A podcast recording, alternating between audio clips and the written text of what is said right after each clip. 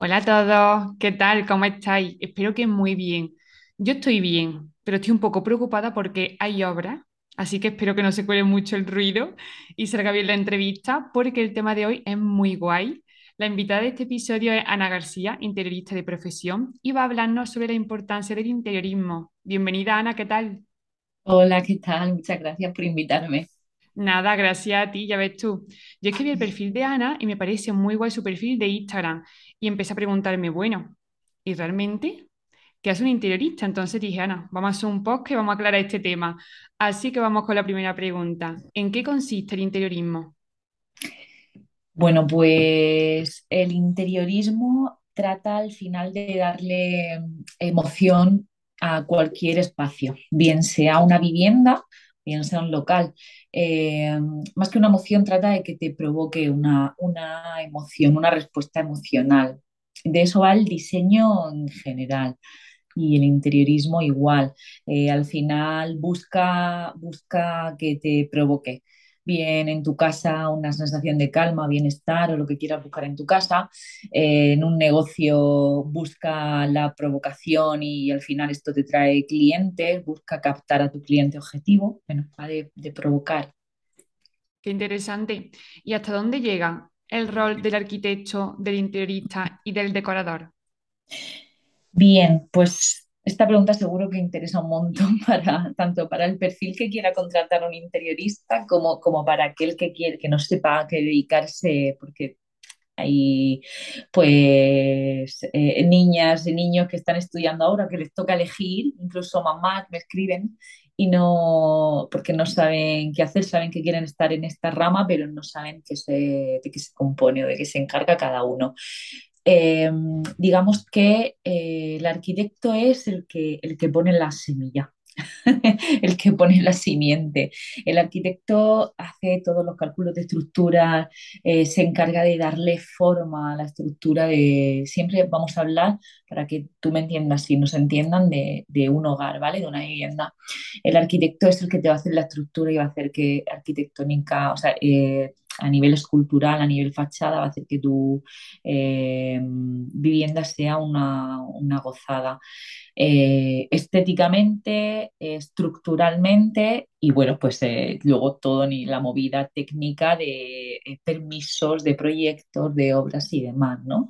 El arquitecto está capacitado para, para, pues, para eso, para hacer un puente que no se caiga, hacer una vivienda que no se caiga lejos más allá de la estética, que ahí es donde entra el interiorista.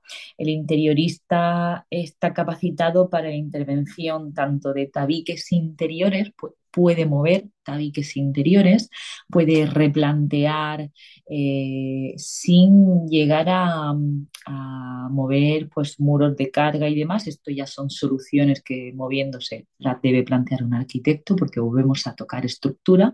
El interiorista no toca estructura, toca tabiquería pero no toca estructura. Y juega, juega, es el que juega con los materiales, es el que juega con los espacios, es el que está capacitado para eh, sacarle el máximo partido al interior de una vivienda, en cuestión de almacenaje, en cuestión de eh, estética, en cuestión de todo.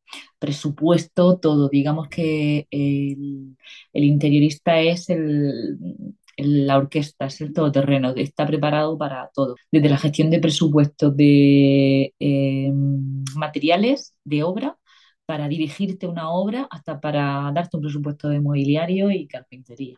Entonces trabajáis de la mano, ¿no? Realmente el arquitecto y el Trabajamos muy de la mano, trabajamos muy de la mano, sí.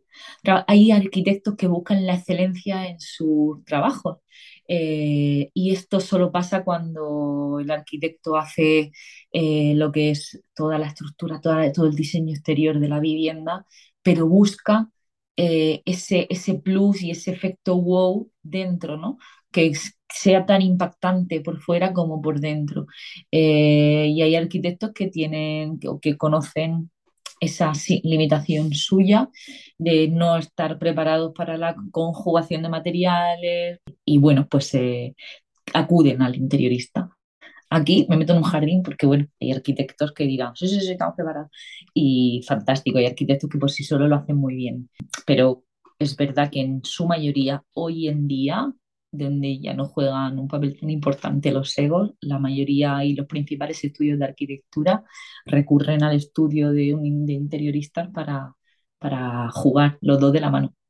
Y los clientes en sí, eh, a mí yo diría que el 80% de los clientes me contratan a la vez que el arquitecto y el arquitecto se lo propone también.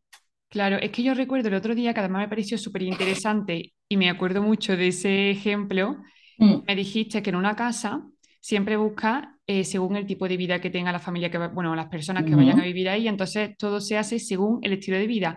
Y me acuerdo que me Sí, dijiste, es que por ejemplo, el interiorista es el que decide si la barra de la cocina o la isla de la cocina va a ser más grande o más pequeña porque va a vivir más o menos gente y el arquitecto esas cosas no la tiene tan en cuenta porque tampoco es su función. Exacto.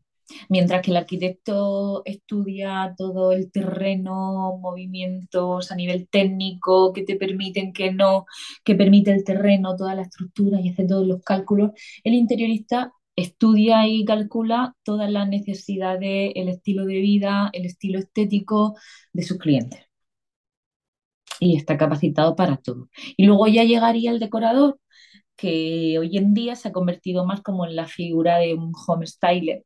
El decorador es el que te da el broche final, es el que sabe ponerte una mesa brutal, tiene un conocimiento de la colorimetría fantástico, que nosotros los interioristas también, pero el decorador está no está capacitado, está capacitado para todo lo del interiorista, menos para mover tabiquería. No está capacitado para esto. Mm. Claro. ¿Y qué evolución ha tenido la importancia del interiorismo en los últimos años? ¿Siempre ha existido esta figura? Siempre ha existido, aunque es verdad que profesionalmente es una, es una, profesionalmente hablando, es una figura joven.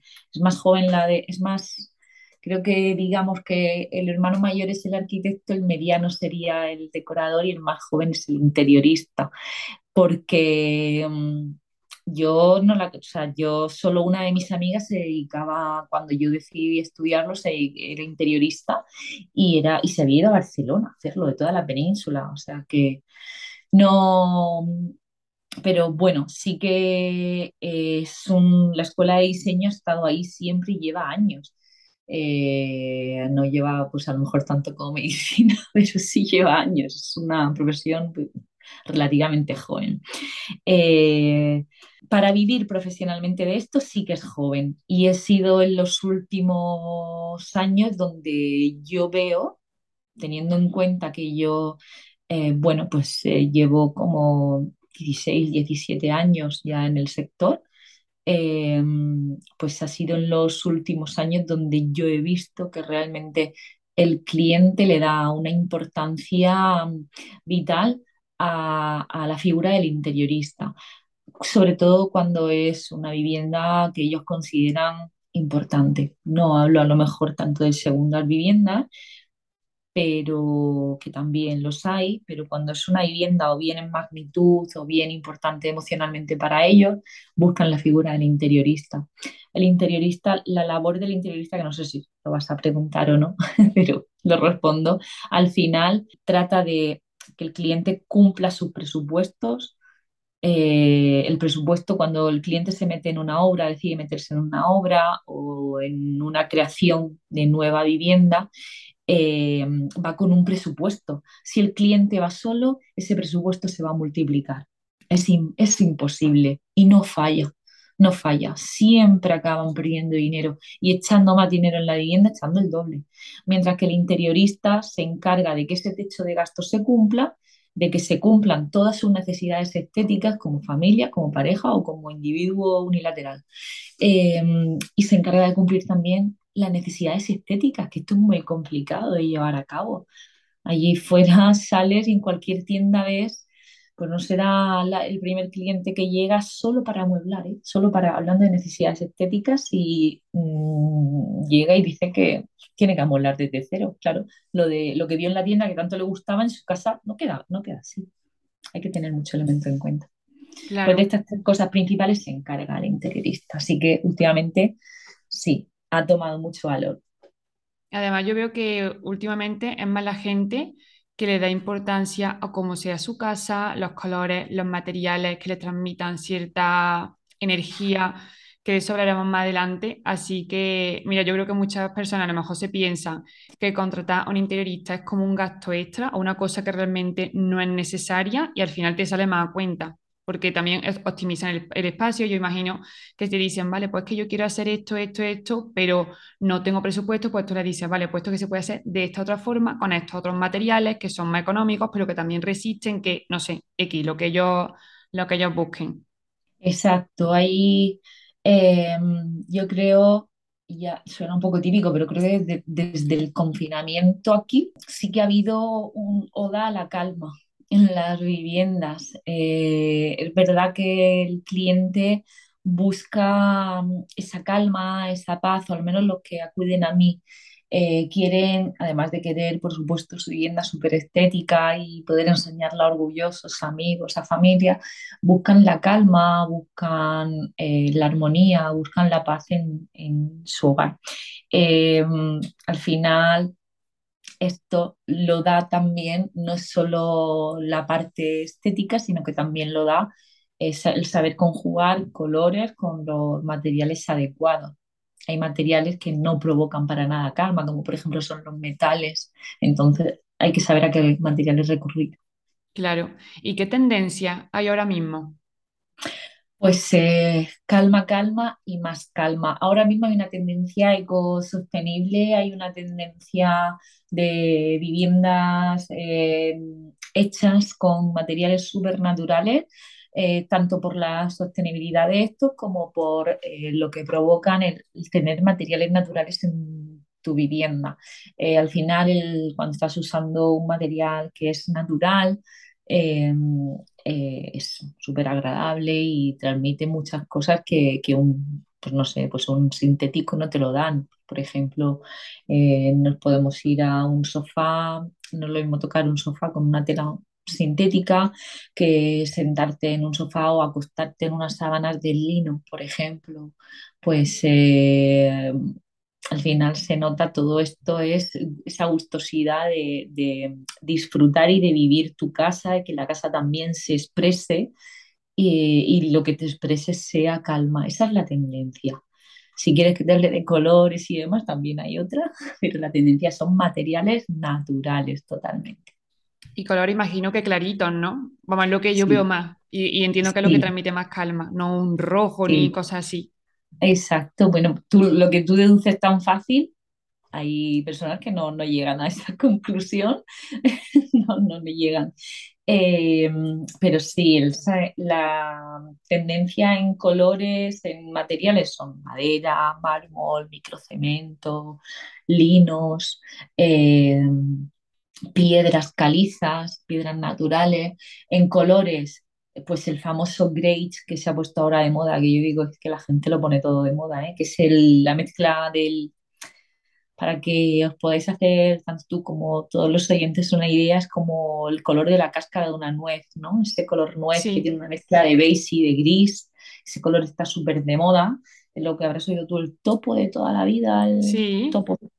El topo está muy en tendencia con blancos, con... pero ya no se llevan las paredes blancas, por ejemplo, ahora es todo al beige, es todo al un determinado de beige, porque no es un beige cualquiera, es un determinado de beige que tiene composición gris. Es una tendencia muy, viene eh, de una tendencia escandinava mezclada con la oriental. Es lo que conocemos el estilo japandi, Qué interesante. Muy minimalista y, pero con el uso de formas orgánicas. Mesas redondas, sofás redondos, la línea curva en el mobiliario se lleva muchísimo en las paredes. Mm, Además, yo creo que eso del tema, eh, bueno, asiático, se está, o sea, ese estilo se refleja ahora mucho en todo, eh, hasta en la En, moda, en la comida también ha habido un boom, o sea que al final todo está muy ligado. Mira, yo creo que los que mejor viven de este mundo, bueno, dicen que la población más feliz del mundo es la danesa, es la de es Dinamarca. Son los más de ellos, viene el Hyuga y ese estilo escandinavo. El Hyuga es esta tendencia que vimos años pasados de estas mantitas de lana gorda, del uno, de nudo gordo, velitas. Eh, y yo siempre he creído que ellos y, lo- y los orientales son los que mejor saben, los que más saben de la vida. A nivel calma, mira, los daneses, por ejemplo, no tienen la cultura tanto por el nivel de vida que allí es mucho más costoso que aquí pero eh, no tienen la cultura de salir a cenar o salir a comer en restaurantes siempre, o salir a tomar un café, lo toman en casa. Por lo tanto, las casas por dentro siempre han sido súper gustosas, siempre han sido diseñadas eh, en el minimalismo, en el gustosismo, como yo digo. Esto es término mío. Em, todo ellos son, bueno, las velas allí se encienden por doquier cuando llega ya el invierno, la chimenea, cuando salen a celebrar, salen a celebrar algo en concreto. Y luego los orientales, pues que los orientales tienen rituales de calma para todo, a nivel cuidado, autocuidado de piel, a nivel autocuidado en alimentación.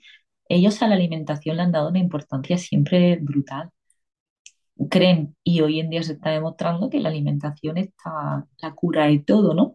Pues ellos con a nivel eh, materiales les ha pasado lo mismo. El uso de materiales naturales, los orientales nos llevan muchísima ventaja, Mm, ¿verdad? saben de cuidarse Sí, sí. y de lo que nos proporciona. y hace unos años eh, la gente invertía mucho dinero para amueblar su casa. Yo recuerdo por lo típico, ¿no? Que la gente se casaba y a lo mejor le dejaba la casa medio amueblada, los regalos de la boda, y eran muebles buenos que la idea era que te durasen siempre, toda la vida. ¿Eso mm. cómo es ahora? ¿Sigue siendo así? Eh, durante unos años no ha sido así y ahora vuelve de nuevo, pues igual que en la moda, la tendencia de eh, compra menos, compra mejor, ¿no? Ahora viene de nuevo esa tendencia. Sí que hay una parte que siempre ha sido así, pero no, no como nosotros la conocemos. Ha sido así en el sector del lujo, y cuando te digo lujo, te digo Kardashian, te digo lujo, lujo. Hay un Presley, eh, ahí hay un sector de marcas que hacen mobiliario para no cambiarlo para toda la vida. Son muebles o marcas que hacen muebles para hered- heredarse. Es como si compras un Chanel, pues un Chanel no lo cambian, lo heredan, ¿no? Pues eh, en el mueble igual. Pero eh, llegó IKEA, IKEA revolucionó el mundo del mueble, eh, llegó el amueblamiento low cost y, bueno, pues ahora mismo se puede cambiar de mueble cada vez que quieras. Ya no, es cierto que no, no se compran muebles para que lo estén ahí hasta que tengan nietos. No, no es así o no se hacía, porque ahora, eh, estos últimos años, me doy cuenta de que se le vuelve a dar de nuevo una importancia al diseño y hay piezas, sigue habiendo piezas, y digamos que el concepto ha cambiado. Antes es verdad que mis abuelos pues, ponían mueble y ponían mueble para toda la vida porque la vida no estaba para cambiarla, ¿no? Eh, y decías, pues compro muebles buenos que duren y estos son bonitos. El tiempo nos ha demostrado que no, que nos cansamos, que si nosotros cambiamos y evolucionado, las casas tienen que hacerlo con nosotros porque dejan de ser servibles. Eh, tu vida no es la misma cuando te casas que cuando tienes nieto, cuando tienes hijo, cuando los hijos se te van de casa. Por lo tanto, la casa tiene que evolucionar contigo. Eh, IKEA llegó y revolucionó esto y ahora hay un híbrido intermedio en el que sí se mezcla lo low cost con el lujo y sí que el cliente quiere esa pieza, ¿no? Desde la nostalgia, desde lo más emocional, quiere esa pieza de diseño como quiero mi Chanel en casa, ¿no? Y se pone esa butaca que le ha costado un riñón, pero que es de diseño, o esa mesa, o esa cocina de sus sueños y dice, vale, pues esto es para Ever. Claro, es que eso te iba a decir porque, Piezas, mm, piezas exacto, no en la casa te entera, porque no yo la casa entera. siempre he pensado, yo no voy a comprar muebles súper caros porque yo digo, es que seguro que me voy a cansar, voy a querer cambiar el estilo de mi casa, pero a día de hoy digo, bueno, es que realmente si hay un buen trabajo también con un interiorista, que yo elija cosas que realmente van conmigo, pues a lo mejor digo, vale, el sofá, si ahora mismo yo vivo con mi pareja, estamos dos, no sirve este, pero si el día de mañana tenemos hijos, pues a lo mejor hace falta uno más grande. Pero, por ejemplo, hay otras cosas que dicen una mesa de centro. Hay claro. mesas que es que se nota que son buenas, se nota la calidad y eso es que es más caro. Entonces, a lo mejor dice, esa pieza es que da igual lo que cambie mi vida, que va a seguir estando ahí. Exacto, la puedes adaptar, aunque cambie tu vida, puedes adaptarla a una butaca o hay gente, pues no sé, yo por ejemplo, eh, tengo mi lámpara fetiche que, que no la cambiaría nunca porque además es, va con cualquier estilo, que es la, la lámpara box de Santa Col, ¿se pueden decir marcas aquí? Se pueden. Sí. de Santa Col eh, es, la, es mi lámpara fetiche, es como, pues no sé, como tener un Louis Vuitton en casa y es una lámpara que es atemporal totalmente. Ahí, o la silla CH24, que es de los años 50, pues sé que es un caprichito que te das que va a ir contigo de casa en casa, ¿no? Son piezas que no, que son muy atemporales, muy, muy atemporales. Claro, además el ejemplo que has puesto del Chanel es que es tal cual, porque una persona que se compra un bolso de Chanel, da igual los años que cumpla, da igual lo que cambie tu estilo, al final eso siempre va a ir así contigo, es. porque es que además es un clásico, entonces, Exacto. mm, Exacto, hay clásicos que encajan con cualquier estilo, ¿no? El Chanel te lo puedes poner para una cena de gala y también con un look más rockero, ¿no? Si hablamos, por ejemplo, del clásico en negro, encaja mm, con todo. Pues hay piezas de mobiliario que encajan con todo también, con cualquier estilo. Mm, Y ahí invierten, es como su pequeña inversión en la casa, ¿no? Su caprichito. claro.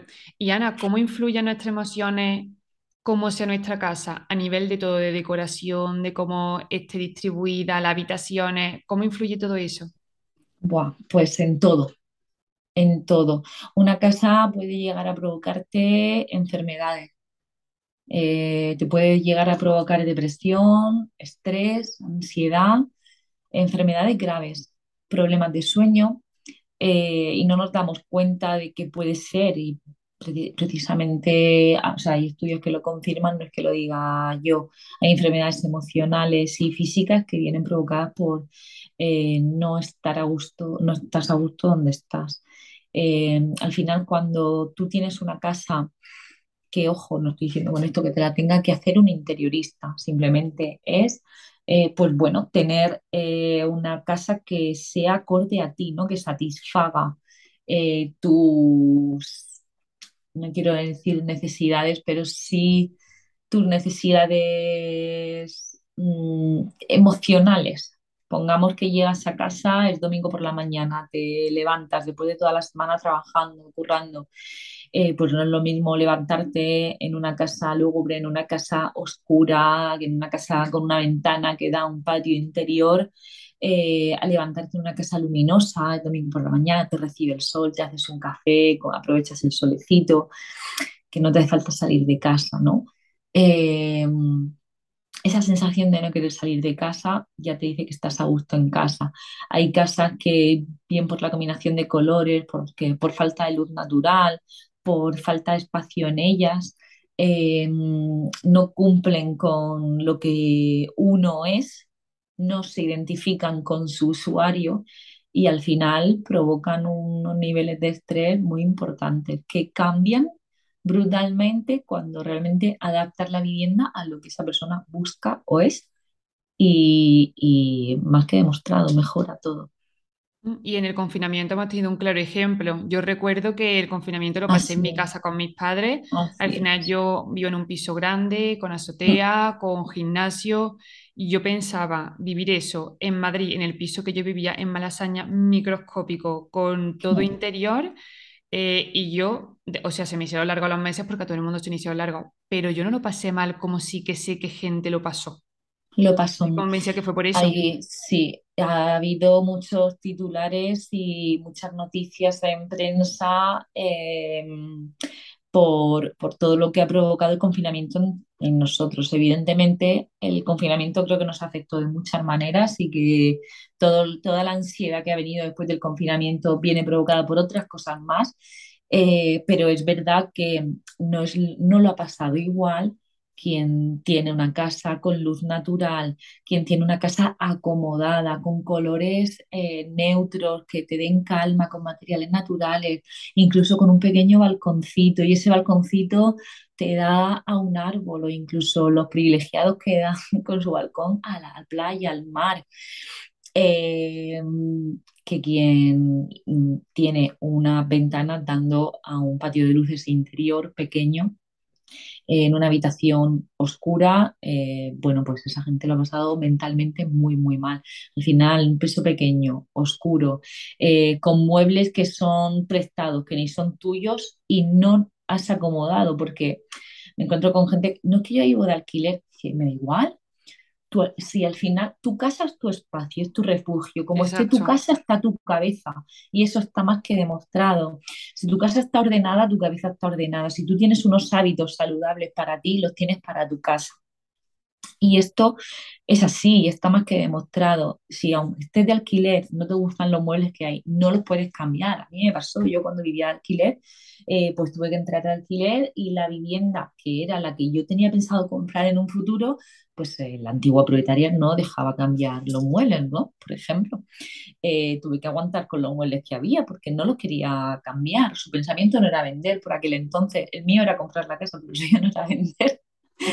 Y eh, pues la tuve que hacer mía, tuve que contrarrestar y al final tu vivienda la tienes que hacer tuya, pues no sé, lo que te guste, te gusta tener flores frescas en casa, pues pon tu jarroncito con flores, que eso son 4 o 5 euros. Tener flores frescas en casa es una gozada. Pon tu plantita, la que puedas cuidar, que dé vida, que dé este aspecto natural. Crea luz de ambiente. Eh, tener luces de ambiente encendidas en casa eh, ya te están creando un ambiente muy a la calma, muy tenue, con tus velitas, con tus flores, con tus eh, textiles, unos cojincitos que te guste, una mantita que te guste, una alfombra bonita. Pues todo esto, el espejo aquí, son detalles que son tuyos y es importante tener, tener en tu casa que tú la sientas tuya. Eh, mantener un orden visual, que no haya ruido, mantener una higiene en la vivienda y todo esto va a hacer que la vivienda te, te, mm, te hable, emocionalmente. Mientras que si tienes una vivienda, por el contrario, oscura, desordenada, no tienes ningún ser vivo como ninguna planta, ninguna eh, flores, te quedas con lo que hay, no eh, creas un ambiente tuyo para llegar a casa, eh, no la haces saludable, como yo digo, pues al final todo eso te va a ir mermando, no eres ordenado, no mantienes una higiene en casa, ejemplo de no hago la cama, no recojo los platos cada día, eh, lo voy acumulando, eh, el sofá, me siento a tirar a ver una serie, va a ser lo mismo sentarte a leer en un sofá eh, cuidado, con unos cojitos que te gusten, una mantita, un sofá bien puesto, que algo que dices, no, como no se identifica conmigo, como es de alquiler, ¿para qué voy a invertir? Eso es un error garrafal. Aunque sea poquito, seguro que algo puedes invertir y eh, poquito a poco ir haciendo la tuya, porque a nivel mental es una mochila, una piedra más que vas a tener ahí en tu mochila que te va a pesar mucho. Sí. Perdón. Totalmente. Yo, vamos, Ana ya lo sabía que hablé con ella de este tema, que para mí la casa es el reflejo de cómo tú eres. Para mí, tú entras en la casa de una persona y ya te está diciendo muchísimas cosas sobre la persona. O sea que, totalmente. Mm. Mm. Pues nada más, Ana, ya hemos terminado la entrevista. Esta es la última pregunta. Así que, bueno, yo espero que, a la gente le guste el tema, me parece muy interesante, creo que es una cosa que no se suele hablar porque tampoco se suelen conocer mucho interioristas, yo creo, o por lo menos la gente a la que va a llegar este podcast, yo pienso que puede no. Ser. Puede ser. Sobre todo, a mí lo que me gusta destacar del interiorismo, aprovechando que tenemos, te robo tres minutitos. Sí, sí.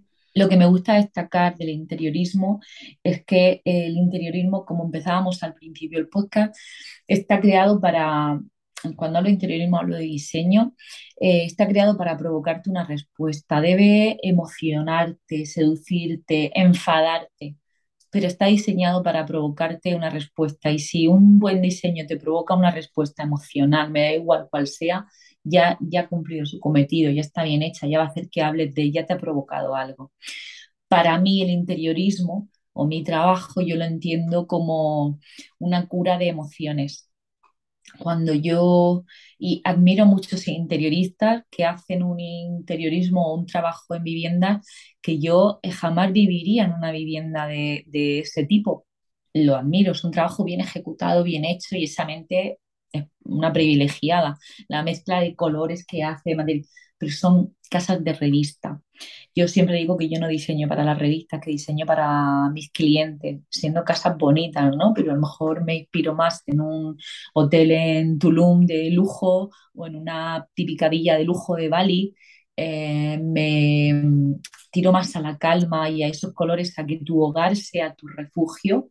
Para mí, tu vivienda y tu hogar lo es todo es donde, no sé, pues donde tú te formas con tu, contigo misma, con tu pareja, o donde formas una familia, o donde recibes a, tus hijos, a tus nietos. Eh, es como el techo de todo, ¿no? Es como el que recoge a todos.